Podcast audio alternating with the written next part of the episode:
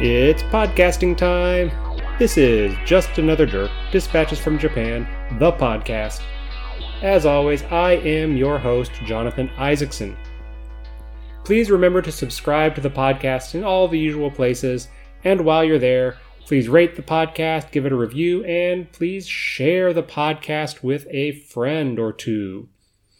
So this is Episode 2 of the story of the leftist radicals who ended up in a mountain lodge with a hostage in 1972. And just a reminder that this is the episode that we're going to encounter some extreme violence and death.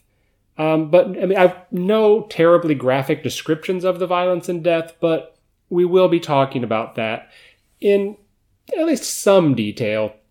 So if you'd rather not... I won't take it personally, and we'll see you in episode 3. And if you haven't listened to episode 1 and are listening to this first, episode 2, what are you? Some kind of weirdo? I guess. Whatever. Live your life how you want. Make a hamburger with 2 patties of meat and a slice of bread in the middle, but, whatever. But, put ketchup on your hot dogs. I won't judge you. At least not out loud. But you're still a weirdo. If you really, really don't want to go back and listen, just remember that, if you're not listening, you won't remember, just know that there were all these different leftist groups in Japan, the late 1960s, early 1970s, the New Left, as it was known. The New Left was tired of the old left. So, right, the Communist League, they're kind of a... They're proto-new left, I guess. They're kind of the bridge between... They're partially old left, partially new left. But yeah, the Communist League. No relation to the Human League, as far as I know. But anyway, sorry, 80s music reference.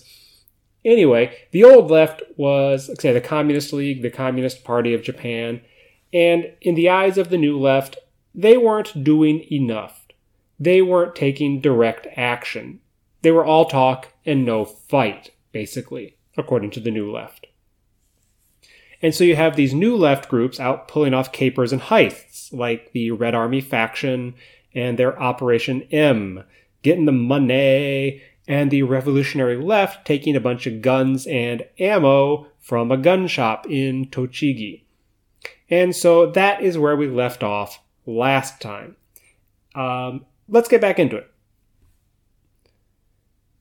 So the Red Army Faction, which, incidentally, is also the English name for the German, the Bader-Meinhof Gang. If you don't know about them, go look them up. So the Red Army Faction is the English translation of the actual name, the official name of the Bader-Meinhof Gang. And I doubt that that's coincidence that these two groups end up being the Red Army Faction in their respective languages. Anyway, so the Red Army Faction and the Revolutionary Left, those are the two groups that we're talking about, were emerging in the late 1960s with all of this stuff happening in Japan, all these student protests, protests over the construction of Narita Airport, a whole bunch of other stuff, typical leftist protest stuff, things to protest, the same kinds of things you would expect from any leftist group in any country in the world. Now, initially... membership in the Red Army Faction, one of these two groups, peaked at, 300 or at least around 300 people in 1969. But through a bunch of poorly planned actions, their numbers very quickly dwindled. Even their success, which I mentioned last time, right? The hijacking that they flew to North Korea, right? With the former member of the psych rock band. All right. That was the Red Army Faction, and that was their success, but that cost them feet on the ground in Japan. They lost members going to North Korea, so they're not in Japan to do their actions anymore. And so by 1971, the Red Army Faction was a lot smaller than it had been 2 years prior.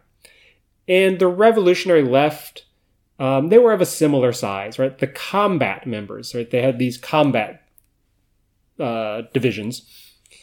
The combat groups, for the combat members for both these groups, they were in the low double digits. You know, a dozen, maybe 20 for each group. But, I mean, the exact number's not all that important. Just know it's a few people. It's not a big group. And as I mentioned in the first episode, the Red Army faction, the Revolutionary Left, despite some ideological differences, decided to pool their resources. And at this point, you know, in 1971, the groups both had their own separate mountain hideouts for training and just generally laying low. I believe the Red Army faction, they had their place in the mountains of Yamanashi, which is kind of west, pretty much straight west from Tokyo. And the Revolutionary Left had a base in Gunma, which is a little bit to the northwest of Tokyo. And both of them, like I say, they're getting into the mountainous regions of that part of Japan. They're both still kind of the general Kanto. Kanto's the area around Tokyo. So Gunma and Yamanashi are both part of the general Kanto region, but they're not the center of the Kanto region anymore. They're kind of getting to the mountainous areas. They're both part of the Kanto region, but they're getting far enough away that you're in the mountains. And if you've ever been in the mountains, you know that they're not an easy place to be found if you know what you're doing. If you want to hide in the mountains, great place to hide if you know how to avoid detection. Say, despite the fact that, you know, Yamanashi, Gunma, very easily accessible from Tokyo. You know, people commute from Gunma and Yamanashi to work in downtown Tokyo. So they're not in Tokyo, but they're in the general area, but they're in the mountains. Now, both factions had espoused their support for the use of violence to support their causes. But the Revolutionary Left were, even by the standards of the furthest left of the New Left movement, violent, like extremely so. The leadership had ordered the execution of defectors earlier in 1971, and those executions were carried out. Total gangland shit going down here, right? And as I say, by late 1971, the two groups decided to fully join their two groups and become the United Red Army. And they decided to meet at the Revolutionary Left's base in Gunma, near Mount Haruna, if you've ever been to the area. If you're driving on the expressway, the interstate, not interstate, the expressway out of Tokyo towards Niigata, you go right past Mount Haruna. Now, it's also worth noting here that Mori Tsuneo, he was the leader of the Red Army faction. He would go on to become, once they joined, he became the first in command of this new United Red Army. The names are confusing, I'm sorry. The new group is the United Red Army. Just remember that. And Mori Tsuneo became the first in command of the new group. Mori had actually deserted the Red Army faction, the group, or the one of the two groups. He had deserted the group in 1969, due to a lot of infighting. But due to a major dwindling of numbers, by 1971, the Red Army faction had called him back. And so Igarashi, the historian, I talked about Igarashi, his article in the first episode a lot. I'm going to use his article. His article is very useful for this part of the story. Igarashi noted that, in a way, because Mori had deserted and rejoined, he had to reprove his dedication to the cause. And is quoting here: "The guilt he felt about his defection made him embrace the Red Army's advocacy for violent acts. For him, backing down from violence was no longer an option." And that's going to foreshadow a lot of what happens over the next couple of months. And so in November the Red Army faction moved to the Revolutionary Left's Gunma base, and in December of 71, they began their training sessions as the newly formed United Red Army. And it was during this training that the group's philosophy, I don't know if you can call it a philosophy, their way of thinking, whatever you want to call it, it started to get batshit levels of crazy and violent. So the group embraced the idea of self-critique, self-criticism, in particular as it was practiced by Mao in China. Okay, now I should say it had some major differences, you know, with the way the Red Army, United Red Army was doing it and how it was used in Mao's China. So the whole idea of this self-critique, self-criticism is that people who are not communist enough, right, people who are not towing the party line completely, must undergo sessions of essentially torture. Sometimes it's psychological torture, sometimes it's physical torture, to be made to recognize the error of their ways. Now in China, it was largely used against people who were deemed enemies of the state, you know, people who were some sort of a threat to the power of the communist leadership, basically. With the United Red Army, the self-criticism was about making sure that the members were sufficiently and truly committed to the cause. And that included being willing to die for the cause. So maybe even like a purer, you know, distillation of the idea of Mao's self-critique. Because I think that was probably the idea behind the self-critique in Mao's China, but that's not how it was actually put into practice. With the United Red Army, they were saying, you are proving your willingness to die for the cause, show you are truly committed to our cause. And so these self-critiques would very often include physical beatings. Being willing to be beaten, even to death, showed true commitment to the cause while also transforming the members. Now, I'm going to quote a lot in this section from Yoshikuni Igarashi's paper, because he does a really good job of summarizing this.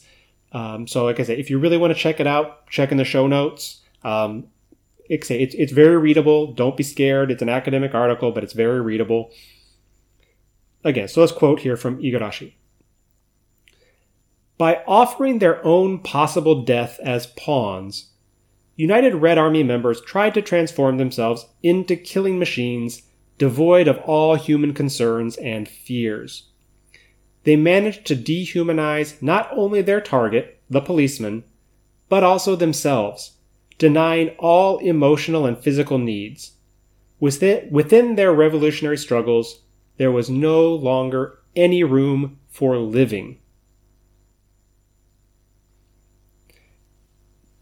Yeah, and kind of the extension of this is that if members showed any desire for creature comforts, right, if they showed that they were somehow still tied to their bourgeois desires, it meant that they needed to undergo a self-criticism session.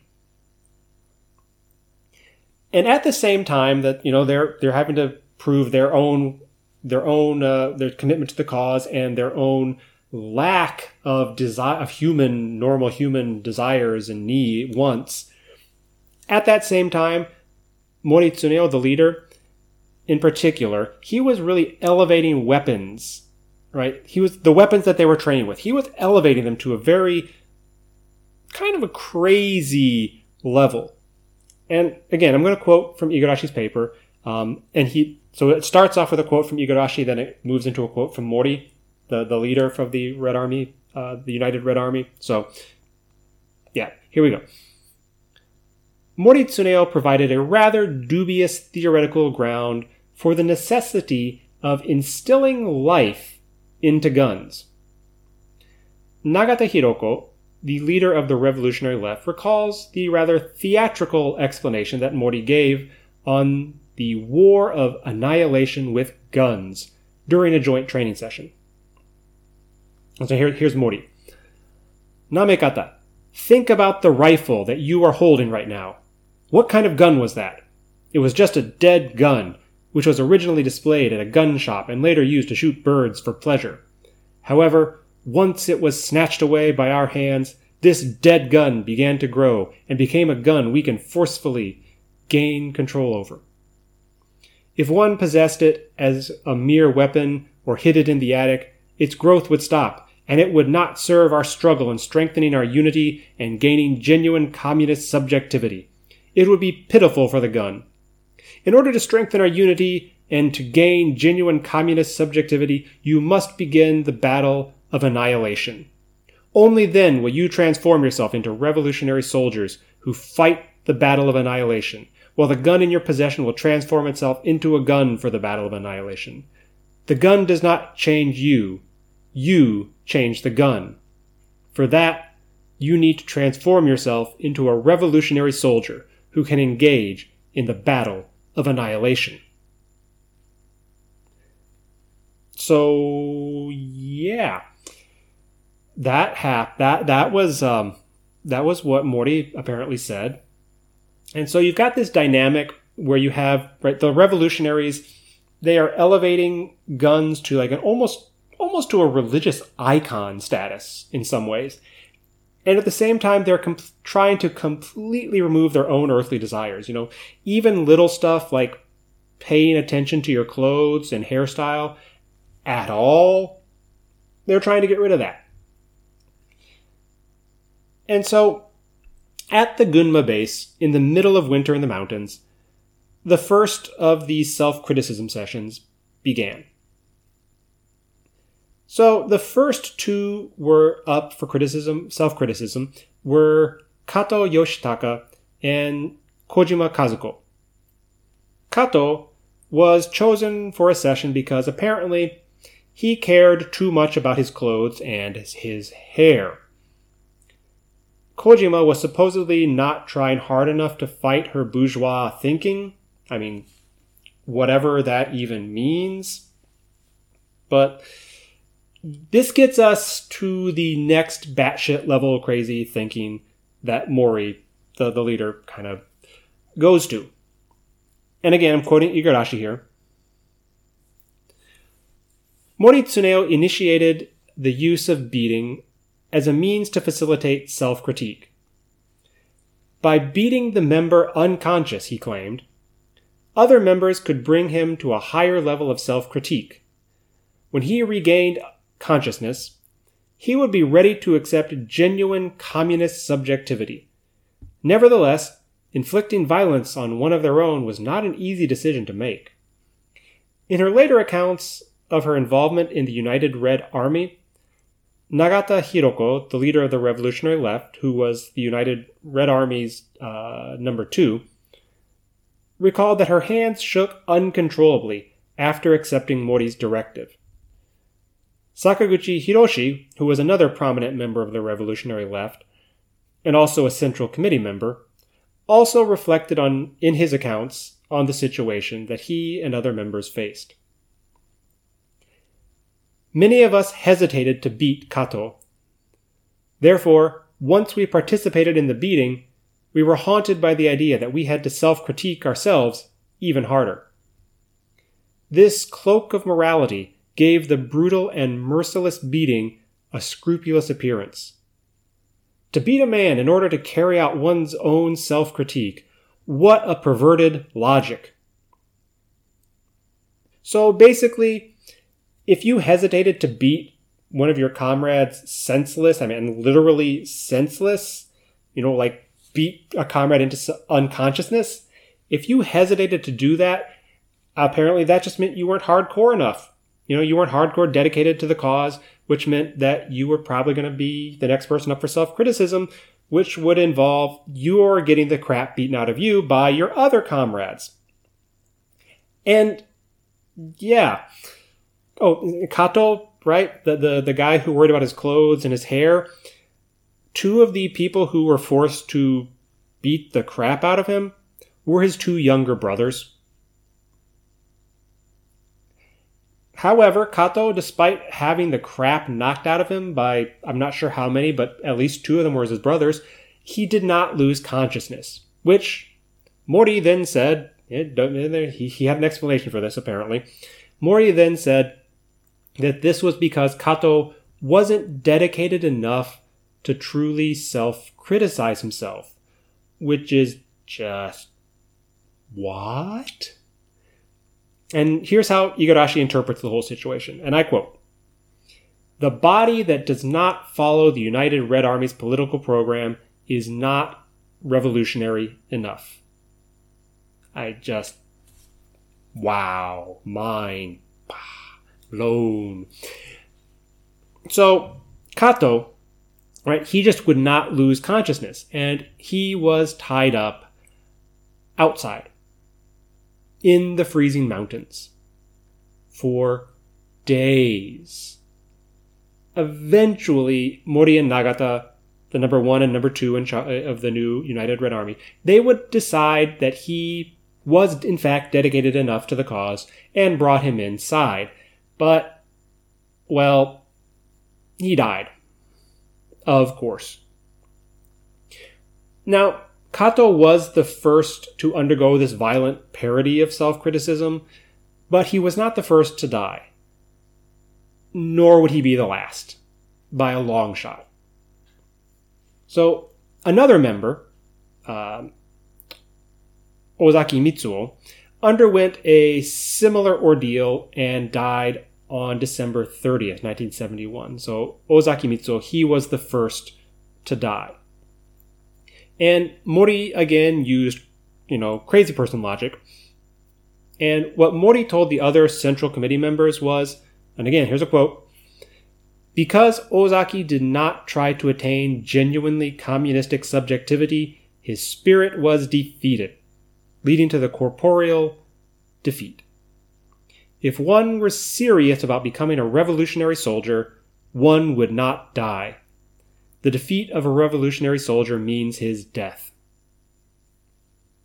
And, there's just no... there's no arguing with that logic, because there's no actual logic. Again, this is just batshit level craziness going on. And there's another horrible example of all of this. And this was Toyama Mieko. And she, a woman, and this is actually kind of important. So Toyama Mieko was accused of caring too much about her appearance, which, obviously that just, she cared at all about her appearance, which was too much. And again, I'm going to quote from Igarashi's paper. This is a pretty rough one. So, again, quoting from Igarashi, the disappearing agency of violence was most clear in the case of Toyama Mieko from the Red Army faction, who was ordered by Mori to beat herself on the 3rd of January 1972. Surrounded by the other members, Toyama repeatedly hit her face with her own fists for 30 minutes until it was a swollen, bloody mess. There was absolutely no way out of the situation in which she found herself. Refusing to beat herself would surely be construed as evidence of her unwillingness to subject herself to a comprehensive self-critique. On the other hand, accepting the organization's command of self-assistance merely proved that she needed it. After having helped to construct the prison of violence, Toyama dutifully applied the ideological assistance to herself.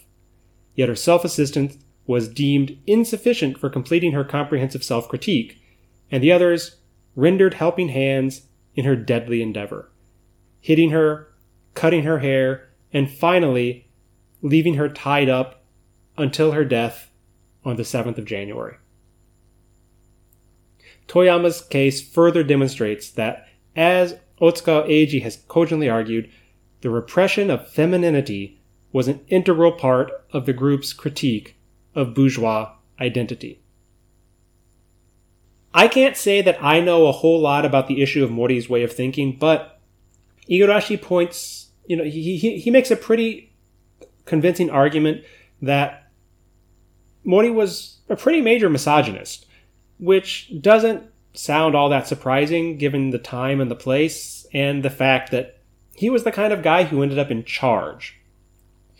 Those sorts of people are, okay, I'm gonna leave my opinion on that aside for that, but just based on the time and the place. Japanese man born in the period around the end of World War II. I mean, misogyny, sexism sounds pretty par for the course. And one of the other victims, and this is one, maybe the worst one, one of the other victims of these self-criticism sessions really illustrates this sexism, misogyny issue going on here. And I promise this is the last one that I will go into any detail on. And so let's talk a little bit about Kaneko Michio, another woman. And again, I'm quoting from Igarashi here. Mori's criticisms against Kaneko initially focused on her alleged antagonism against Nagata and her opportunistic associations with men, using them as a means to establish her hegemony in the organization. Even her husband, Yoshino Masakuni, following Mori's lead, criticized her for having been active in their sexual intercourse. So, this is me, my side note. Apparently, she wanted some agency in her sex life, and it didn't want to just lie there like a dead fish.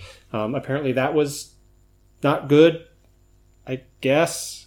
But anyway, so yes. So even her husband, Yoshino Masakuni, following Mori's lead, criticized her for having been active in their sexual intercourse. As the organization faced deepening fear of being detected by the authorities, the feminine came to be identified not only as a negative condition to be overcome, but also as a threat that could undermine the whole revolutionary movement. Mori later defined Kaneko's body as the site of ideological battle. Kaneko was pregnant with Yoshino's child at the time, and their fetus was construed as a future revolutionary soldier, the custody of which belonged to the organization. Mori denounced her for treating it like private property, or assuming that she would not be killed as long as she was pregnant. The demand for her comprehensive self-critique was transformed into a struggle to transfer the fetus into the possession of the United Red Army. Frustrated with Kaneko's seemingly unwillingness to self-critique, Mori seriously contemplated delivering the baby prematurely by cesarean section. Accepting this plan, Nagata ordered Aoto Mikio, a former medical student from the Red Army faction, to purchase books on obstetrics. Kaneko's body was deprived of femininity while being transformed into a battleground for the revolutionary future. However, the opportunity for the operation never came. Kaneko died on the 4th of February, along with the 8-month-old fetus. And, I mean, just absolutely horrible stuff. So, yeah, in the end, 12 of the 29 who started their training in the mountains of Gunma would be dead. And one fetus. Yeah. So 12 plus a fetus. Beaten to death, starved. I didn't mention that, but in most cases, before their beatings, they were deprived of their food for a few days. Right? They were left tied up in the elements of the mountains in the middle of winter. Now, I know it's not Hokkaido, but the mountains of Gunma in the winter, not a nice place to be if you don't have somewhere nice and warm to go inside to. If you're tied up to a tree, you can't do that. So, I know that is a real downer of a place to end, but that's where we're going to end our story for today. Yeah, part 2. Like I say, this was the rough one. Yeah, so we kind of, episodes 1 and 2 here, we kind of got a New Hope, Empire Strikes Back kind of dynamic going on here. I mean, okay, it's a New Hope if Luke and Han were crazy leftist radicals who hijacked airplanes and then flew to North Korea. But yeah, and enough of the Star Wars. That's episode 2. That's the tough one, I promise. Episode 3, not going to be nearly as awful. A couple people die in a police shootout, but, you know, it's not 12 and a fetus. So that's good, right? Yeah. Anyway, that's where we're going to stop today. Please remember to subscribe, rate, and review the podcast wherever it is that you like to get your podcasts. We're available on most of the major platforms, Apple, Google, Spotify, Stitcher, Pandora, for those of you in the U.S., maybe Canada. I do need to look that up. I can't use Pandora, but I can use it with a VPN, which is how I got my podcast on there in the first place. Use a VPN. Anyway, if your podcast platform doesn't have the podcast, you know, you're probably not listening to this, but whatever. Let me know if there's another podcast platform you'd like me to put it on. I'll see what I can do about that. You can find the Twitter for this podcast at Just Another Cast. I still am sending out history tweets pretty much every day. I think every day. I'm pretty good about getting them every day. Yeah, follow Just Another Cast. You can email the show at justanotherjerkpodcast@gmail.com. And you can find all the information and more someday on the website tinyurl.com/jerkpod. And I promise that I will update the website. I will improve the website, add some things. Summer break starts in less than a month, so maybe. We'll see. That is all from me today. I am Jonathan Isaacson, and I'm out. Peace.